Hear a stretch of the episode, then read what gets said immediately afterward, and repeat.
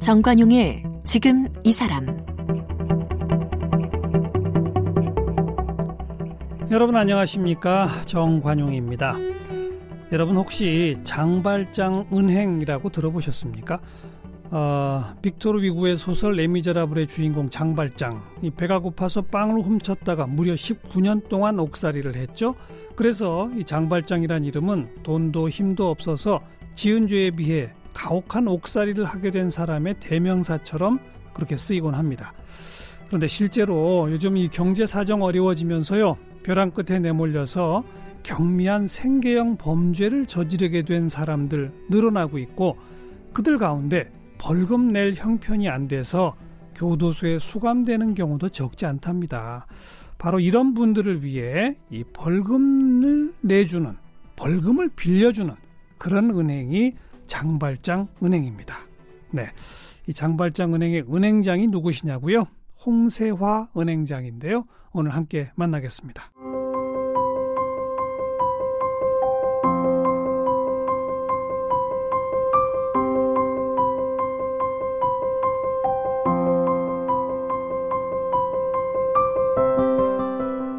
홍세화 은행장은 서울대 외교학과를 졸업했습니다.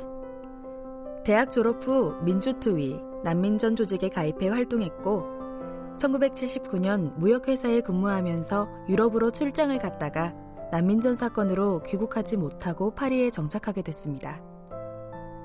이후 관광 안내, 택시 운전 등 여러 직업에 종사하면서 망명 생활을 했고요.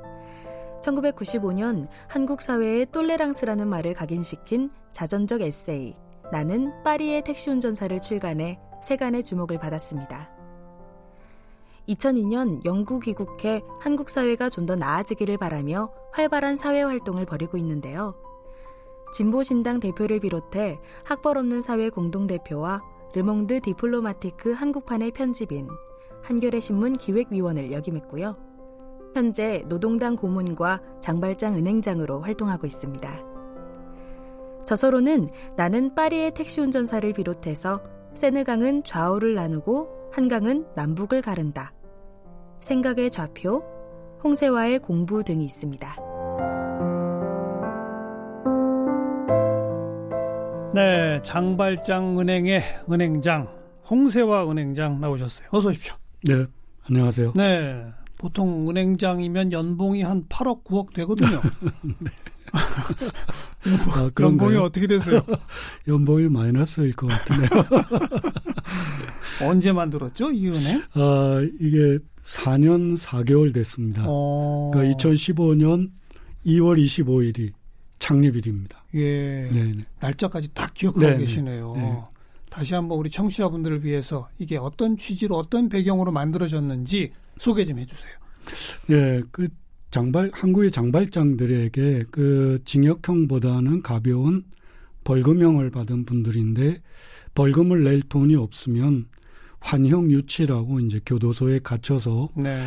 어 최근에는 하루에 에, 그 자유를 빼앗기는 값이 10만 원입니다. 음. 그래서 가령 300만 원 벌금 받은 분이 돈이 없다. 그러면 이제 30일 동안 교도소에 갇히는 음, 이런 형편에 있는 분들 그 없는 분들이 하루에 10만 원이죠. 네. 그 몇 천억씩 저거 한 그 황제 노역 그분들 맞습니다. 그분들 있잖아요. 네.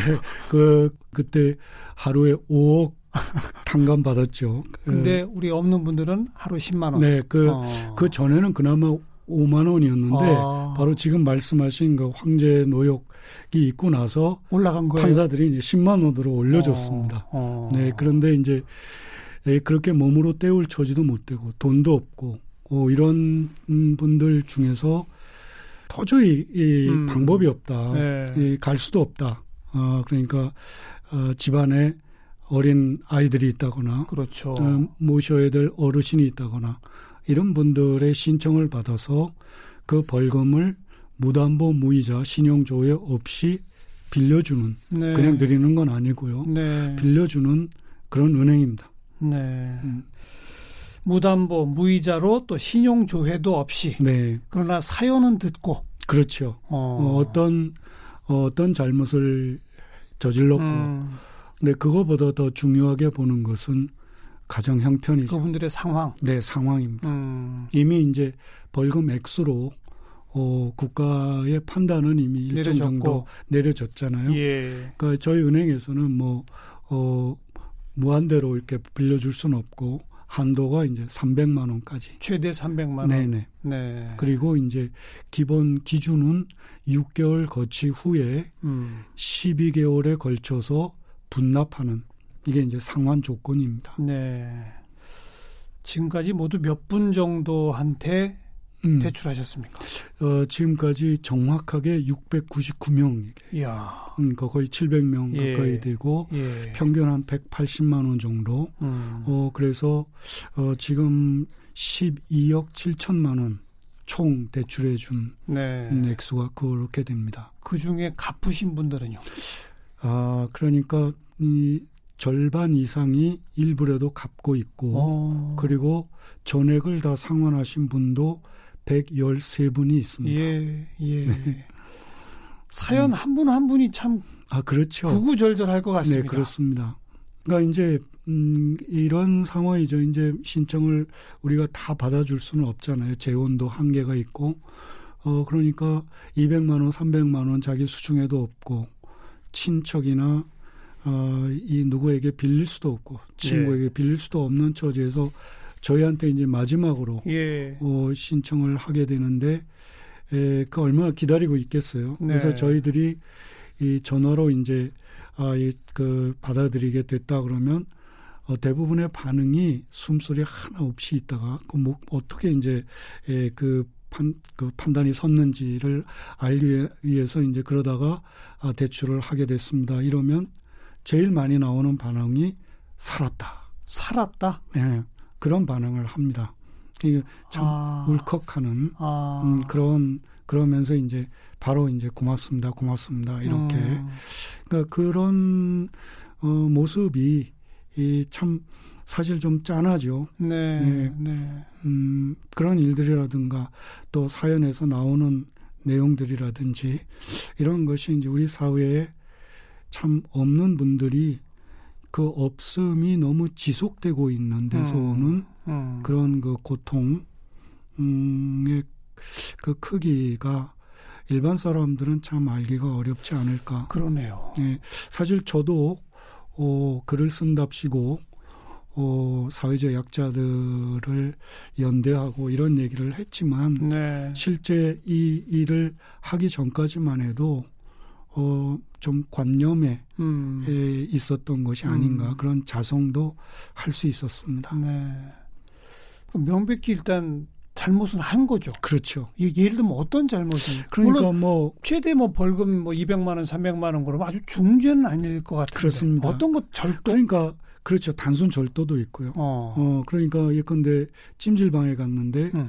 어 우연히 이제 지갑이 옆에 있는 거. 아. 너 누가 어 떨군 거. 아하. 그러니까 거기에 이제 손이 가는 거죠. 아. 음, 그런 거라든지 이그 주유소 알바한 19살 청년이 어 돈이 궁하니까 한 4만 몇천 원 정도의 쿠폰으로 삥땅을 한다거나 주유소 쿠폰을 네 아이고. 그걸로 어. 근데 그걸로 또 그냥 그건 그런 정도면 그냥 주인이 음.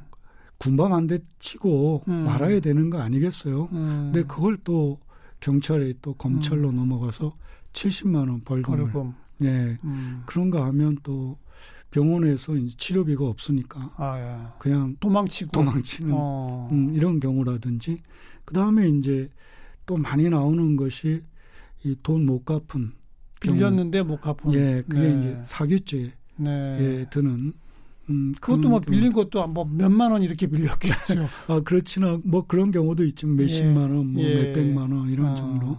어, 그런 일들이 참 많고요. 그러니까 이 그다음에 이제 단순 폭행도 음. 있는데 우리 이제 사람들이 워낙 이제 불안 속에 있으니까 장래에 대한 전망도 어둡고 예. 그러니까 이제 이 스트레스가 항상 쌓여 있는 네, 상태에 네, 네. 조그만 어떤 자극이 와도 그냥 크게 거기에 반응을 음, 하게 되고 음. 이것이 이제 폭행으로 나타나기도 하고 이런 분들이 이제 신청을 받아서 심사하시게 되는데 보통 네. 이걸 뭐라고 표현할 까요? 경쟁률이라고 해야 되나? 아, 그러니까 그게 참 안타깝죠. 예. 어, 그러니까 지금 신청자 가운데 몇 분 정도 신청자 가운데 네. 지금으로 보면 약 20% 정도에게만 아, 어, 해드리고 있는 상황이죠. 그렇군요. 네, 그러니까 어 이제 저희 나름대로 어, 정한 기준도 있고. 그 제일 중요시 보시는 기준이 뭐예요? 아, 기준은 이제 말씀드린 대로 집안 형편입니다. 그러니까 꼭그 노역까지도 가면 집안에 더 문제가 생기는. 그렇죠. 어, 아. 그게 제일 중요한 게 네. 보는 거고. 네. 그 다음에 이제 19살, 20살 이 청년들. 음. 그러니까 사회에 첫 발을 디뎠는데 교도소부터 보내지는 않아야 되지 않겠느냐라는 그런 것이고요. 예. 그다음에 물론 이제 어떤 잘못을 저질렀나도 보죠. 그렇죠. 그래서 어 가령 이제 음주운전 같은 음. 경우는 일단 배제하는 음 그거는 잘못되면 큰일이 아, 벌어질 수도 있으니까. 운전대를 잡았다 정도면은 네. 어느 정도는 그래도 뭐 차량이 있는 거 아닙니까? 네, 그렇죠. 남의 차가 됐건 뭐가 그렇습니다. 됐건. 네. 그건 좀 다른 경우죠. 네, 맞습니다. 예, 예. 네. 음, 그렇습니다. 그런 기준에 의해서 이렇게 선정돼서 도움을 받으면 다들 아까 표현하신 것처럼 살았다. 음. 고맙습니다. 네. 뿐 아니라 네. 뿐 아니라 생활 태도도 바뀝니까? 어떻게 됩니까? 그러니까 그러기를 저희는 이제 바라는 거죠. 예, 예. 음, 그게 하나의 계기가 돼서 어 저희는 이제 처음 시작할 때이 어, 기획한 분이 저는 이제 나중에 이제 참여를 한 것이고요. 음, 음. 어 기획했을 때에 어떻게 시작이 됐냐면 어, 인권연대라는 단체에서 인권연대. 예, 네. 어, 그 교도소에서 인문학 교실을 열었는데 어. 에, 거기에 에, 청강하는 분들 중에 바로 이런 처지에 있는 분들이 너무 많았던 거예요. 아. 음, 저희는 그냥 징역 사는 분들이로 알았는데, 예, 예. 어, 그래서 나중에 알고 보니까 1년에 벌금을 못 내서 교도소에 가서 몸으로 때우는 분들이 4만 명이 넘는 어. 음, 이런 현실에 이제 아 그래서 어, 그 법을 좀 바꿔야 된다 네, 이렇게 네. 캠페인도 하고 그랬는데 국회가 별로 움직여지지 않고 음. 이랬을 때 그래서 이 은행부터 이제 열자 어, 이랬을 때 서혜성 작가가 어, 그런 표현을 했어요 사회적 모성이라는 사회적 모성. 예. 아. 음, 이것이 이제 장발장 은행이 갖는 어떤 어, 일종의 구호랄까요, 네. 정신이랄까 네. 그렇게 봅니다. 네. 네. 그 여기 들어가는 돈은 다 후원금으로 그렇습니다. 100% 어, 그래서, 후원금. 예, 음. 예, 그 어, 후원금은 오로지 이 그 대출내금만 대출에만 쓰고 음. 어 여기에 대한, 행정 비용이라든지 이런 건다 어, 인권 단체인 심, 인권 연대, 네. 인권 연대에서 다 지원하고 하고 있습니다. 네. 그래서 지금까지 약 7천여 명의 개인과 음. 단체, 교회, 성당, 또 학교 네. 이런 데서 어, 지원을 해오시고 있습니다. 그러니까 우리 홍세와 은행장의 연봉은 마이너스. 그렇게 많은 건 아니. 아니 많이 마이너스 하실 만큼 돈도 없으시잖아요. 아주 쬐끔요. 하루빨리 장발장 은행이 문을 닫아야 된다. 네. 이렇게 외치고 다니신다고요. 네, 그렇습니다. 음, 결국 이제 우리 사회에 앞서 말씀드린 대로 결핍 상태, 이 가난하는 상태가 지속되는 분들이 너무 많다는 거예요. 예, 예. 이 장발장 은행을 찾아오는 분들을 통해서 음. 알수 있는 것이 이 그래서 이 은행이 없어진다는 것은 이런 신청이 없어진다는 것은 그렇죠. 우선 법 제도가 바뀌어야 되는 문제하고 어, 연동되지만 아, 이 가난의 상태, 결핍 상태가 지속되는 음, 이런 형편에 있는 분들이 없어져야죠. 없어져야 되는 네. 이것이 이제 궁극적인 목표라고 하겠습니다. 아울러서 장발장 은행이 이 벌금 제도의 네. 구조적 개혁, 음. 일수 벌금제 네, 네. 이런 걸 도입하자. 네, 맞습니다. 그게 뭡니까? 일수 벌금제가? 어, 그러니까 어떤 잘못을 저질렀을 때 일단 이 잘못은 5일치에 해당한다. 음. 아니면 10일치에 해당한다. 음, 음. 이렇게 정하고 그 잘못을 저지른 사람의 소득, 재산을 곱하는 겁니다. 아. 그러니까 어, 잘못에 따라서가 아니 잘못으로 정해지는 게 아니고 네, 네. 그 사람의 소득에 따라서. 소득에 따라서 달라지는 거죠. 제가 그 알기로 저 북유럽 쪽에 어느 맞습니다. 나라 네, 이 독일이라든지 과속 과속 단속에 걸리면 네, 저소득층은 뭐 5만 원, 네 맞아요.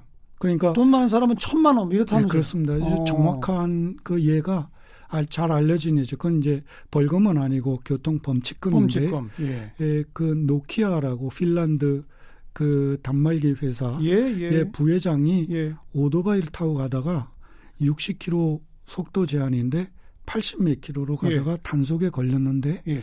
이 사람에게 물린 범칙금이 이 11만 6천 유로인가 그렇습니다. 어. 그래서 우리 돈으로 1억 4천 몇백만 원. 1억 4천. 네네 그렇죠. 이야. 그러니까 이렇게 에, 그만큼 어. 어, 여유 있는 사람이면 그만큼 더 어, 책임 의식이 있어야 된다. 이 사람은 연봉이 한 몇백억 되나 봐요. 그렇겠죠. 네, 그러니까 네. 우리 것 같은 경우는 뭐, 어, 뭐 중국집 알바든 음. 뭐 아니면 그뭐 재벌이든 네. 뭐 똑같죠, 그, 지금은. 똑같지 않아요? 네. 그, 그래서는 안 되겠다. 그래서 음. 이 벌금 제도를 유럽의 대부분의 나라가 하고 있는 일수 벌금제를 예, 예. 도입해야 된다라고 이제 계속 어, 요청을 하고 있는데 그 제도는 아직은 유럽 몇몇 나라죠. 그렇습니다. 보편화되어 있지는 않죠. 네, 보편화되어 있지는 않지만 어. 어, 그래도 유럽은 그런 그 말 아니래도 다르게라도 어, 이 차등을 할 수 있는 어, 그런 뭐 독일 같은 경우는 뭐 5천 배 차이가 있을 수도 있고 어. 어, 이런데 우리의 경우에는 아직 그런 법적인 그런 예, 그래서 유럽에는 말하자면 장발장 은행 같은 은행이 필요가 없죠. 그렇죠. 네. 네. 뭐 유럽 얘기가 나왔으니까 우리 홍세화 은행장님 옛날 얘기도 조금 듣고 싶은데 네. 1979년에 무역 회사에서 출장 가셨다가 네. 출장이 아니고 3년 기, 기간으로 아 주재원 주재원으로 나갔었죠. 어, 어. 네. 근데 가셨는데 난민전 사건이 터져서 네, 그랬죠. 귀국하시면 어떻게 됐었죠? 아, 그 뭐, 어, 처음에는 좀, 어, 좀 단련을 받을 거고, 어, 그, 그리고 이제, 난민전 사건이 옛날 음. 김남주 시인 네, 맞습니다. 징역 한 20년 이상 받으셨을 거예요. 거의 다 이제 15년, 그죠? 20년 이렇게 어. 받았죠. 그러니까 제 경우 보면 아마 최소한 한 7년 정도 어. 최소로 잡아도 네. 어, 그렇지 않을까 싶네요. 그래서 귀국을 포기하고 프랑스 정부에 정식으로 난민 신청을 하신 거죠. 네, 그렇습니다. 그리고 받아들여졌죠. 네. 받아들여졌죠. 어. 어, 그리고 그 그렇게 에, 오랜 시간이 걸리진 않았습니다. 어. 그러니까 한국의 신문에 에, 마치 이제 유럽으로 뭐 조직원을 을 파견한 것처럼 예. 한국 신문이 어떻게 그 상황이 나온지 대충 감이 잡히시잖아요. 음, 어, 그 음. 사건이 발표됐을 예, 때 예. 부제로 나온 게 에, 조직원을 유럽에도 보내 이런 게 아. 딱 붙어 있었거든요. 어. 네, 그래서 이제 그거를 복사해서 음, 어, 제출하고 그래, 제출하고 그랬었죠. 그러니까 프랑스 정부가 딱 보기에는 네, 아, 이 사건은 정치적 탄압이다라고 네, 딱본 거죠, 그냥. 네, 그렇습니다. 음. 그리고 무려 23년을 계셨네요. 그러니까 99년도 일시 귀국을 했기 때문에 일시기국이시고. 그래서 20년 동안 있었습니다. 음, 음. 그래서 김대중 정부 들어선 뒤에 예. 에, 돌아올 수 있었죠. 택시 운전사는 몇 년 하셨어요? 아 그렇게 오랜 시간 한 건 아니고요. 예. 네, 에, 그래도 어, 그 택시 운전을 통하여 어, 제가 이제 이게 저희들은 이제 저 같은 경우도 먹물처럼 이제 그 그런 게 있잖아요. 그러니까 음, 몸을 통하여 음. 몸을 움직여서 어, 이 불안으로부터 예. 어, 벗어날 수 있었다는 데서 오는 해방감. 음. 이것은 어, 저에게 대단히 중요한 음. 어, 경험이었던 것 같습니다. 네. 음. 그리고 또 유럽 사회도 택시 운전 같은 일을 하셔야 음. 그 사회의 밑바닥도 또 볼 수 있는 아, 거예요. 물론 그렇습니다. 그리고 그 나는 파리의 택시 운전사라는 책에서 똘레랑스라는 네네. 개념을 사실 우리 한국 사회에게 물론 뭐 있던 개념이지만 다시 한번 되새기가 만든 계기가 됐습니다. 네. 그 그렇습니다. 책을 내신 게 95년이잖아요. 네, 그렇습니다. 2005, 2015, 지금 20몇 년 흘렀는데 네. 우리 사회의 이 똘레랑스 관용 수준이 음. 그때보다 좀 높아졌어요. 안 높아졌어요. 아, 글쎄요. 그게 그렇게 에, 짧은 시간 안에 그런 가치가 사회에 에, 정착되기는 그렇게 쉬운 일은 아닌 것 같습니다. 음, 네, 가령 난민 문제를 보더라도 그렇고 네. 어, 성소수자를 보더라도 그렇고 또 가난한 사람들에 대한 태도라든지 이런 걸 보더라도 그렇고 또 여혐, 남혐 음, 이런 식으로 혐오를 하는 이런 현상을 보더라도 그렇고 예. 아직 가야 할 길이 멀지 않나. 음, 어, 그리고 가장 중요한 것은 저는 이런 생각을 해요. 결국 톨레랑스의 영역이라는 것은 이렇게 이제 비유적으로 말할 수 있을 것 같아요. 나는 당신에게 동의하지 않는다. 그렇죠. 하지만 나는 당신을 이해한다. 음, 이 영역이 저는 톨레랑스의 영역이라고 봅니다. 나는 당신에게 동의하지 않는다. 그러나 당신을 이해한다. 예, 더 나가면 볼테르가 말한 것처럼 당신의 내가 동의하지 않는 그 주장을 말할 권리를 지지한다. 그렇죠. 예, 예, 맞습니다. 거기까지 가야죠. 네 네.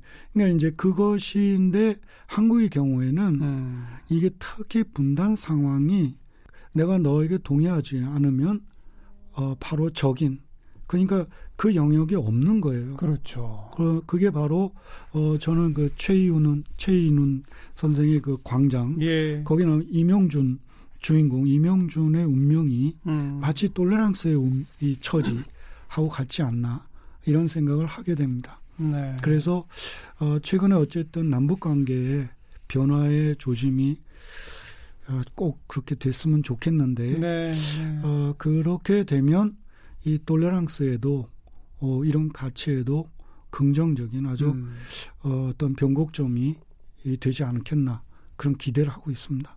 간절히 바랍니다. 네, 네, 그렇습니다. 그 난민 인정받고 사셨으니까 우리나라는 난민 인정 비율이 거의 거의 아마 세계 최하위 아닐까 네, 싶은데. 그렇습니다. 그죠? 네, 네, 일본하고 거의 그죠? 예, 또 우리 국민들의 이 인식, 여론도 음, 뭐 얼마 전 그 예멘 난민 이런 네. 건 있고서 이렇게 각종 조사를 보면 굉장히 배타적이에요. 네, 그렇습니다. 이것 역시 톨레랑스 정신과 연결되는 그렇죠. 얘기입니다만 네. 유독 왜 그럴까요? 아, 그게 참 여러 가지 요인이 있을 것 같은데 우선 우리 현대사에 대한 아, 무지가 음, 어, 일단 이좀 지적해야 되지 않겠나 그런 생각이 들어요. 네, 네. 그러니까 어, 우리들 자신이 난민 피산 피난민 2세 3세들이고 그렇죠. 그리고 조금만 더 거슬러 올라가도 거의 다 나라를 잃었던 무국적자들이고 어, 금년이 이제 에, 상 임시정부 100주년이라고 네. 크게 행사도 벌였지만 그게 바로 망명 정부였고 그렇죠. 어, 그랬는데 에, 그 후예들이 이렇게 난민에 대해서 어, 어, 이렇게 배타성을 음. 배척하는 이런 모습을 보이는 거는 자화상에 대한 자기 얼굴에 대해서조차 제대로 보고 있지 못한 음. 이런 점이 있지 않나 예. 싶고 예. 또 하나는 인간과 인간의 관계 자체가 어, 더불어 산다는 것보다는 지나칠 정도로 적대적인 이 어떤 경쟁 예. 이런 거에 의해서 어, 난민을 바라볼 때도 결국 난민이 어떤 존재다라기 그런 점도 있지만 음. 어, 거기에 투사된 우리의 모습이라고 봅니다. 잠재적 위협자. 예, 그게 이제 우리가 모르는 사람이면 일단 의심하는. 그러니까요. 우리 국내 내국인 사람도 그러잖아요. 네, 네. 게다가 돈이 없는 사람이면 또 더 경계하고 경계하고. 또 멸시하고. 예, 음. 그러니까 그런 것이 예, 바로 난민에게 바로 음. 투사되고 있지 않나. 어, 결국 그 문제는 우리 내국인 사이도 네. 그만큼 팽팽한 음, 그런 관계 설정에 의한 것이 아닐까 예. 아, 이런 생각이 들죠. 우리 정부에서도 이 난민 심사하는 해당 부서가 법무부잖아요. 네네. 근데 우리 홍세화 은행장님은 이거 외교부가 해야 한다고 주장하고 계시죠. 네, 뭐 그렇습니다. 그럼 너무나 당연히 논리적으로 그렇다는 거죠. 어. 어, 제가 난민 심사를 신청한 곳은 어, 프랑스의 외무부 산하 어. 정확히 이 난민과 무국적자 보호국이었습니다. 어. 보호라는 말이 예, 들어있죠. 예, 예. 어, 그러면 난민을 보호하고 무국적자를 보호한다라고 음. 했을 때 어떤 사람이 난민인지를 봐야 되잖아요. 그 나라 상황을 다 알아야죠. 알아야죠. 그러니까 어. 당연히 외무부 산하에 예. 있는데 한국은 법무부 산하, 외교부 산하가 아니고 법무부 그것도 출입국 관리 음, 청. 음. 이게 뭘 의미하겠습니까? 보호 개념은 없고 출입국을 통제하겠다. 통제, 이 개념이 앞서고 있는 거죠. 범법자 가려내기. 그렇죠. 그러니까 미리부터 알겠어요. 어, 그 시각 자체에서 어, 이 난민을 보는 시각이 정부의 이 어디서 맡고 있는가에서 벌써 벌써 나타나고 네. 있다. 그래서 이제 외교부로 옮겨라 예, 예. 예, 이렇게 예, 이, 그 주장하고 있습니다. 톨레랑스 정신의 확대, 우리 국민의 인식 변화뿐 음. 아니라 우리 정부의 자세 변화. 네, 사실 최근의 음. 일인데요.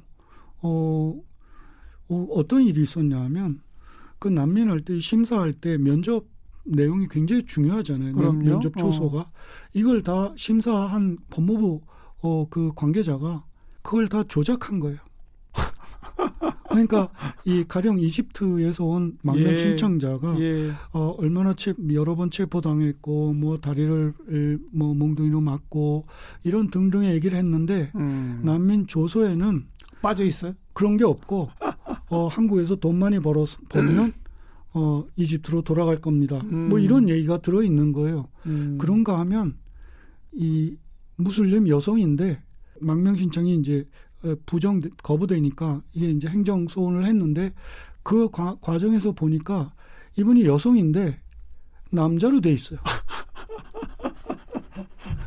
이거 웃, 웃어야 됩니까? 그러니까 이거? 이걸 이걸 어떻게 이런 상황인 거예요. 알겠습니다. 네. 아, 우선 오늘은 장발장 은행장으로 모셨으니까 네네. 네. 그 은행 빨리 문 닫기를 네. 먼저 예, 바라겠습니다. 그래서 많은 분들이 예, 우선은 지금 그래도 장발장들이 많이 계시니까 네. 많이 후원, 좀 후원에 후원 동참하셔야 되고요. 네네. 음. 그리고 인권연대에도 좀 회원 가입도 좀 해주시면 좋겠고. 네. 장발장 은행 홍세화 은행장이었습니다. 고맙습니다. 네, 고맙습니다.